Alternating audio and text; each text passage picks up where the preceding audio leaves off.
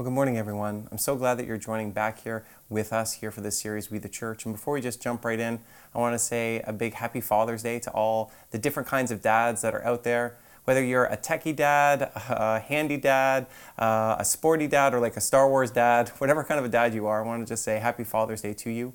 Uh, whether that means that you're a dad, a grandfather, or a spiritual father to someone, uh, just really investing in the next generation matters. So thank you, and I hope you have a fantastic Father's Day. And today, we really want to pick up the series right where we kind of left off. We've already learned a few things about the church. That one, the church is people who are filled with the Holy Spirit. Right? People that journey together. And then what did we take a look at last week? We learned that the church is really about radical generosity. And even this week we experienced that. Uh, somebody noticed I was running out of pastory mugs. Um, so they brought over one for me that says, I love Jesus and coffee, which is also incredibly true, all the way from El Salvador. So these moments of generosity are things that draw us together, and that's a beautiful thing. And so today, I want to talk about a topic actually that in some ways I have a very complicated relationship with. I want to talk about a topic that I've never actually preached on before. And trust me, the list of things I've never preached on before is actually very, very small. Uh, something that for me brings up a lot of personal um, kind of, I don't know, reflection and also just personal experience. Today, I want to talk about the church as a place of healing. I want to talk about this topic of healing. And for me, as I said, I have a complicated relationship with healing because, um, as many of you know, my dad uh, had cancer for 13 years. And for 13 years, I prayed for him every single day. And I have seen God do amazing things in and through the gift of healing. But like many of you, I've also seen this gift abused. I've seen it been used in ways that are incredibly harmful and hurtful. And I've seen people even leave the church over how the church has dealt with this gift and this topic. So today, I want to wade into this topic with as much sensitivity as possible because I know that as soon as I say we're going to talk about healing, there are some of you, some of you, your first reaction is a very personal one, or you're instantly thinking about yourself or a loved one that has some health challenges. For some of you, you might be a little bit wary that as soon as we start to talk about this, you're like, I don't know. There might be a lot of doubt and skepticism, or also you might have seen this gift, gift misused as well. So you're a little bit, I don't know, hesitant. Some of you might be incredibly excited, actually. You might be thinking, finally, we're addressing this. Some of you, though, too, you might be feeling, like I think many people are, that you believe in the gift because Scripture speaks of it, but then you wonder, then why don't we see it in the same sort of way that we do in the early church here and now? Well, that's what I want to try to explore a bit with you today. I want to explore it from the posture of this. I want to explore it with the posture of trusting and learning from Scripture. I believe that's the right posture to enter, enter this. And so today, um, I'm a pastor who believes in the gift of healing, who has seen it, and who has also at times doubted it deeply. I'm someone who has prayed over countless numbers of people, and sometimes I've seen God move in mighty ways, and other times, you can probably relate to this. I've been wondering, like, God, what are you doing? And so, in the midst of all of that complexity, I want to talk about healing, and I especially want to ground ourselves in Scripture. So, if you have your Bibles, open them up to Acts 2 today. Um, I think that by the time we're done this series, uh, many of you will have this passage like memorized because I keep reading it, but I just want to keep coming back to it as kind of like the cornerstone for who the church is, as the starting place, as the grounding point for our understanding of the church. And so we read this in Acts 2. It says this. And all the believers devoted themselves to the apostles' teaching and to fellowship and to sharing in meals, including the Lord's Supper and to prayer.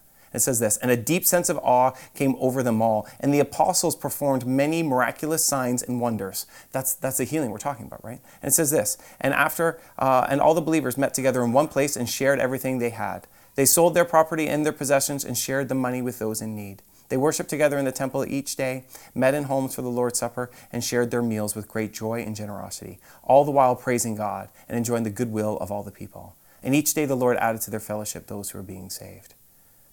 And I think if you take this passage seriously, and a few other ones I'm going to read, what you have to realize is that the early church was seen as a place of healing. That's what the early church was. It was a space and a place of healing. I mean, it's right there and pretty obvious in the text itself. We read this A deep sense of awe came over them all, and the apostles performed many miraculous signs and wonders. I mean, it's pretty obvious and upfront. You'd have to almost intentionally skip it, right? Because it's so clear in the early church and in the book of Acts how healing played a prominent role. I want to read to you a few more passages from Acts 3, 4, and 5. Uh, we're going to be primarily in Acts 3 today, but in Acts 4, we read of a prayer from Peter and John for the early Christians. And they say, And now, O Lord, uh, hear their threats, and give us your servants great boldness in preaching your word. And then listen out for what they pray for. They say this Stretch out your hand with healing power. Right, because that's what they're expecting that God will do. Uh, and they say this May miraculous signs and wonders be done through the name of your holy servant Jesus. And after this prayer, the meeting place shook and they were all filled with the Holy Spirit. And then they preached the word of God with boldness. There's that theme of healing again in the early church. That the early church was founded and really a space and a place where God moved, the Holy Spirit moved, and healing happened. Or we read this in Acts 5, and it just gets even more obvious and explicit. It says, And the apostles were performing many miraculous signs and wonders among the people. That's what they get known for. And all the believers were meeting regularly at the temple in an area known as Solomon's Colonnade. Um, and it says this Yet more and more people believed and were brought to the Lord, crowds of both men and women. And as a result of the apostles' work, six pe- sick people were brought out into the streets on beds and mats so that Peter's shadow might fall across some of them as he went by. And crowds from the villages around Jerusalem, bringing their sick and those possessed by evil spirits, and they were all healed. That I think if you lived in the early church, if you lived in that day and age, that when you were to think of the church, right back then, I think one of the first things you would think of is healing. I think that's what these stories show, right? It's not the first thing I think we think of. If I'm going to be honest and vulnerable, when I started to prepare for this sermon series, I felt God asked me to preach on the early church. And it wasn't until like a few weeks into this, all of a sudden I realized I'm going to have to preach on healing. Like it never occurred to me because when I think of the church, this isn't always the primary thing I think of, but I think back then they did. So, what do we do? Because I would like to suggest to you that I think in North America, especially in our Western churches, that our Western churches are not known as places and spaces of healing like we see in the early church. So, what do we do then, right? And what are the options for us to try to wade our way through this? Well, what some people do is they just ignore these scriptures, right? That's what they do. But obviously, I, I think that's a bad idea. Uh, what other people do is they say that these uh, miraculous acts of healing, they were just for back then. This is often called cessationism right? That was just for the apostles or whatever else. The problem is, is that the Bible never speaks of this, and the Bible seems to really equate that when the Holy Spirit moves, like people are healed, right? That's what we read in these passages. Other people, their solution for between you know holding on to Scripture and our modern day world, what they say is that these are just stories meant to teach us, right? That's an option that some people take. But that's really not what Luke is telling us. Luke is not telling us just some story or some fantasy. He's telling us his history. Like this is actual historical accuracy what he's trying to teach. And I also think it's very paternalistic for us to say in our modern day perspective that we know better what happened than actual people who experienced God moving in the past. Right? And so then we're left with the idea of we have to take these scriptures as seriously, but also the complexity of our modern world. And so today, I just want to talk a little bit about how we can hold on to scripture and listen and learn, and also see how God might make our church a place of healing as well. And to do that, I want to dive deeply into one passage actually. I want to just really settle in on Acts 3 today. This is where we get an extended account of the kinds of healings that we are seeing from Peter and John in the early church. So if you have Bibles, open them up there. And I want to read to you Acts 3 and then discuss it for a little bit. It says this Peter and John went to the temple one afternoon to take part in the three o'clock prayer service. And as they approached the temple, a man uh, lame from birth was being carried in. Each day he was put beside the temple gate, the one called the Beautiful Gate, so that he could beg the people going into the temple. We should be paying attention to some of these details, okay? Says this. And when he saw Peter and John about to enter, he asked them for some money. And Peter and John looked at him intently. They looked at him intently, and Peter said, Look at us. The lame man looked at them, eagerly expecting some money. But Peter said, I don't have any silver or gold for you, but I'll give you what I do have. In the name of Jesus Christ the Nazarene, get up and walk. And then Peter took the lame man by his right hand and he helped him up. And as he did, the man's feet and his ankles were instantly healed and strengthened. And he jumped up and he stood on his feet and he began to walk. And then walking, leaping, and praising God, he went into the temple with him. And all the people saw him walking and heard him praising God. And when they realized that he was the lame beggar that they had so often seen at the beautiful gate, they were absolutely astounded. They all rushed out in amazement to Solomon's colonnade, where the man was holding tightly to Peter and John. And here we read of something amazing. Here we see, read of something life changing, right? That this man was healed and his life was absolutely changed. It says this that Peter says to him, In the name of Jesus Christ and Nazarene, get up and walk. what should be clear at this point by that verse, what should be clear is that this man, follow with me, this man is not actually healed by Peter. This man isn't healed by his faith. Remember, faith is never mentioned. This man isn't healed by some like magical words or any of those sort of things. This man, follow with me, this man is healed by Jesus Christ. Amen? That is the one who heals him. It is Jesus Christ. When Peter says, in the name of Jesus Christ, he is acting as Jesus' representative. He is acting as him in this moment. He is acting in his authority. So, what I want to say really, really clearly is that it is always Jesus who heals someone. We get to participate in it, but we don't take credit for it right? I just think that needs to be absolutely clear that it is always Jesus who heals someone. We get to participate in it, right? But we don't get to take credit for it. It is Jesus who does the healing, right? And so Peter, acting in the name of Jesus, acting in his stead, acting as his representative, he heals this man, right? In and through the power of the Holy Spirit, in and through the authority of Jesus Christ. And so what I want to take a look at, though, I want to take a look at is how is this man healed? That's what I want to pay attention to. Like how it is healed, or even closer to it. What is actually healed in this man? And your first answer, your first answer might be like his feet and his ankles, they were strengthened. And that is true, but that's actually missing the point of what was actually healed in this man. And to explain that, I need to show you a little bit of our own bias here in the West. Now, when it comes to these stories in the West, I think we approach them primarily through what's called a biomedical approach which means that we're concerned about the physical body. We're concerned about like diagnosis and symptoms and whether these things can be verified, right?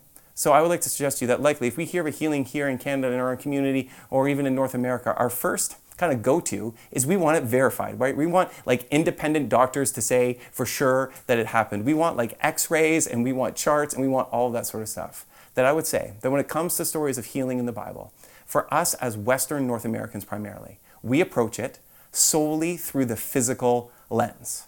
That that's what we focus in on, the physical, and what happens to someone's physical body. Like we focus in on the legs and the feet and the jumping in this story. But what I want to be really clear on is that that is not the Bible's perspective or lens. The Bible actually has a much wider, deeper, and can I say this, even better way to view healing, right? That for the Bible and for the people in this day and age, that healing was not just about someone's body, follow with me. Healing was about a whole person. Healing wasn't just about healing their body, but actually healing and restoring them in social, communal space. That's what I want to say really clearly. That's about healing somebody also in social and communal space. Maybe a good way to put it is just this, okay? That if you're blind, if you are unable to walk, if you're, um, you know, had a disease of some sort, that these were very real physical difficulties that had very real social consequences. Okay? I want to make sure we understand that that these physical difficulties that people had had very real social contexts and social consequences. So that when someone is healed, it is not just their physical body, but actually their social being, their actual relational being, how they are able to enter into community is also healed. I'll give you some examples of how this works, okay? So back in that day and age, back in that day and age, if you were, for example, like this man, if you were born lame from birth, or if you were blind, or if you had a disease of some sort, what this meant was that you would be trapped in a cycle of poverty for the rest of your life. You would be unable to really care for yourself, and you would then be excluded because of things. Right? This is a social consequence that you would actually bear. Or, also in that day and age, did you know this? That if you had a disease like this, or if you had some difficulty or physical impairment, did you know that back then, do you want to know what people thought caused it? Sin, actually. They thought that somebody sinned and that you somehow were deserving of this. We see this actually in John 9. So in John 9, Jesus comes across a man who was born blind from birth. And this is what the disciples say to him. They say to him, Hey, Jesus, like who sinned, this man or his parents? Because if you were struggling with something, it was somehow caused by sin. You somehow deserved it. Somebody was to blame, right? So what this meant then was it was very easy to exclude people who were hurting, very easy to exclude people who had some disease or difficulty in their life because they were likely, follow with me, either impure or sinful or both. So what this meant was is that if you are born blind, if you're born lame, if you are carrying some disease like leprosy, is that you are always on the margins. You are never invited in. You are always excluded. You are always just pushed to the edges. And so when Jesus heals this man, it affects not only his body, just follow with me, it affects his entire life. Amen? Everything is changing in this moment. Every single thing. And yes, it is about his body, but it's also so much deeper and better than that. I want you to hear that again, that it's so much deeper and better than that. And so in this moment, this man is healed and everything changes for him because of all these different things we were talking about. So when someone is healed in the Bible, I just want to be really clear is that while we cannot forget the physical healing, it has deep social implications. So what I want to do then is I want to show you how these social implications are at play even in this story. Okay, that some of the things that we might just kind of jump over. That when God wants to heal bodies, he wants to do whole persons. That's what's going on here. So let me show you from the text itself. We read this. So Peter went to the temple one afternoon to take part in the three o'clock prayer service. And as they approached the temple, a man lame from birth was being carried in.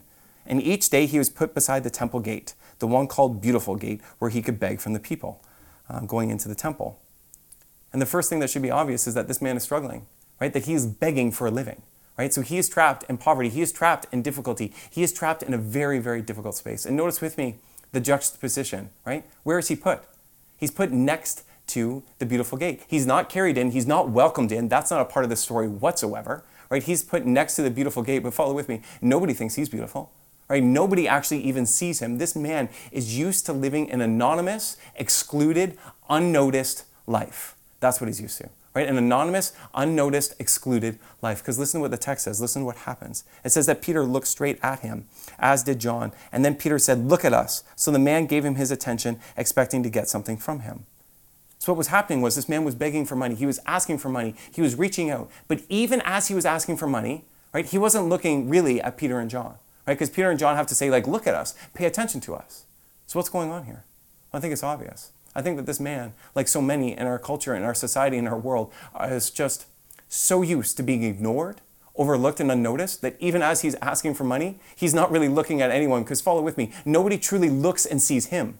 No one's really interested in him. The same people are going to pass him day by day by day, and he lives unnoticed, excluded at the edge of the temple. Right? So much so that even when someone's going to give him money, right, he's not even looking, he's not even there because, follow with me, his life is one where he expects to never be noticed or never be wanted. That's what's going on here. We have to see the social implications of what is going on if we're going to understand the healing and all that it changes and all that it does, right? And we actually see this play on this idea of him being seen and unseen throughout the passage. So much so that at the end, what we notice is this. It says this, and as the people saw him walking and heard him praising, right? People who never noticed him before, it says this, when they realized he was the same lame beggar that they had so often seen at the beautiful gate, they were absolutely astounded, right?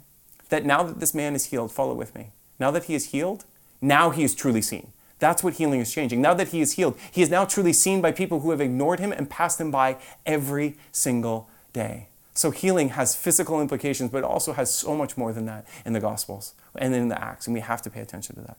Second social implication we can read in this verse, and it says this And then Peter took the lame man by the right hand and he helped him up. And Peter took the lame man by the right hand and he helped him up.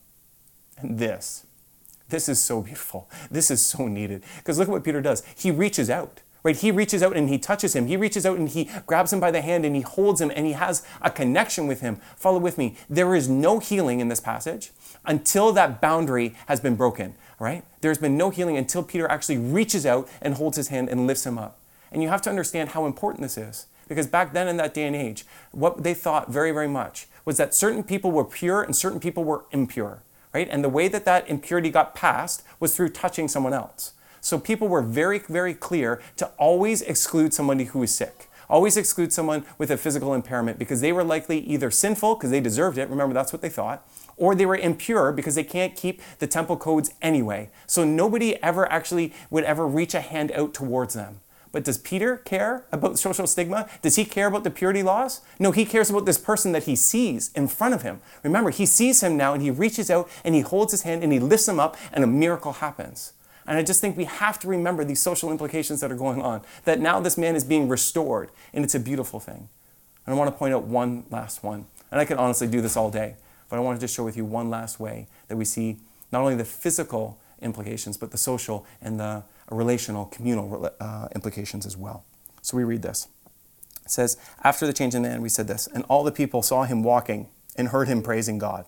And when they realized he was the lame beggar that they had so often seen at the beautiful gate, they were absolutely astounded. And they rushed out in amazement to Solomon's colonnade, where, follow with me, the man was holding tightly to Peter and John.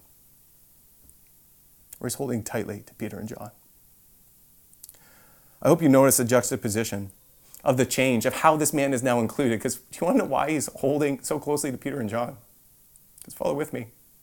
He has never, ever, ever been included. He has never, ever, ever been welcome. Follow with me. He has likely never, ever, ever been in the temple. Ever. He is not wanted. He is not welcome there while he was lame. He has never been restored to be a part of the temple. Notice with me in the text, where does it say that they place him? They place him at the edge. They place him at the beautiful gate. They don't carry him into the temple, do they? Where do they place him? Just outside of it. Right? This is not just uh, shallow comment on where the man was sitting. This is about his social location, that he isn't wanted, he is marginalized, and he is on the outskirts. That's what's going on. Let me read to you a verse in Leviticus that shows um, a little bit about how this developed. We read this in Leviticus. It's talking about priests and people who are allowed to serve and to approach the temple. It says this No man who has any defect may come near.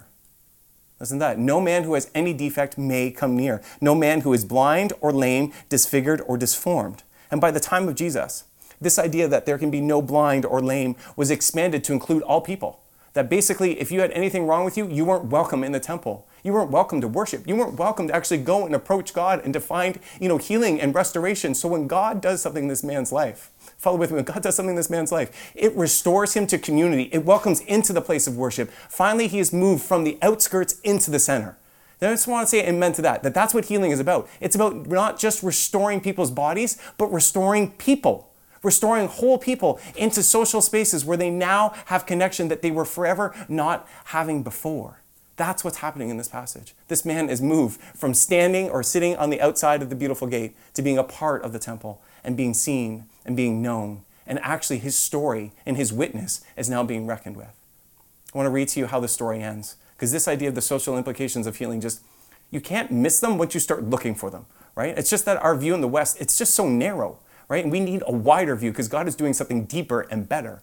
The story ends with this Peter and John are arrested because this is causing a commotion, because there aren't supposed to be blind and lame people walking into the temple. This isn't meant to happen. It's causing a big commotion, so they're arrested right? And the religious leaders are trying to figure out what to do with him. But listen to how it ends. They decide eventually to just release them because of why. I want to read to you what it says. It says this And the members of the council, they were amazed when they saw the boldness of Peter and John, for they could see that they were ordinary men with no special training in the scriptures, right?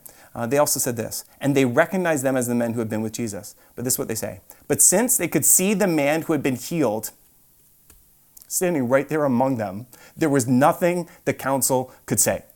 But since then they could see the man who had been healed standing right there among them, there was nothing the council can say. So they ordered Peter and John out of the council chamber and conferred among themselves. What should we do with these men? They asked each other. We can't deny that they have performed a miraculous sign, and everybody in Jerusalem knows about it.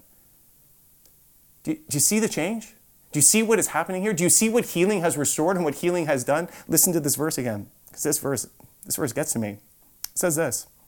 But since they could see the man who had been healed standing right there among them. There was nothing the council could say.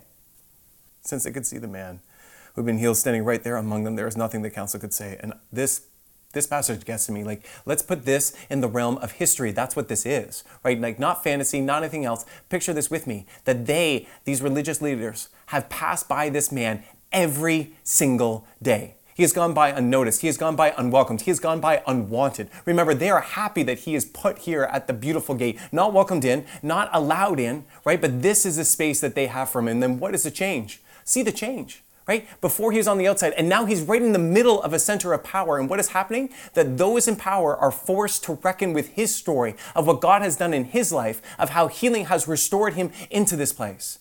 I just love this so much that this is what healing does. Right? This is what healing does. It moves people from the margins into the center. That's what it is. And the very institution that has rejected this man and has said that his life doesn't matter, the very institution that is doing that, right, is forced to reckon with his story. Because picture this he's standing right there. That's what the text says. He is standing right there. And even though they can't name him, even though they don't want to, they are forced to be reckoned with his story and the power of God within it. This is what healing does. And if, follow with me, if we just reduce healing to physical bodies, we are going to miss all the amazing, mighty work that God is doing because it is so much deeper and better than just that. God wants to heal bodies, but He also wants to heal whole people. Amen? Like that's the business that God is in, right? Body, soul, and spirit. It's about the whole person. And this man is absolutely wholly changed. We could put it this way that this man has not just had his body healed. Follow with me. I want to say amen to this. That this man has had his life healed. That's what it's about this man has had his life healed.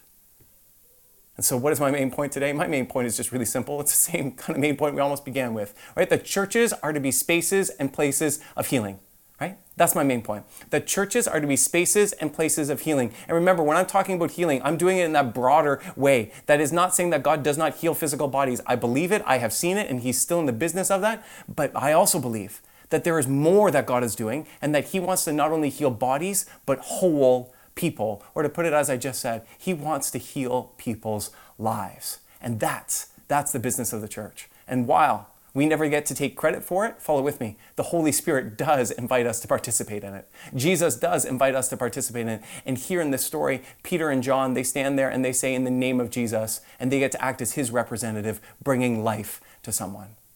So, what does this mean for us? Well, it means that I believe that our church should be a space and place of healing.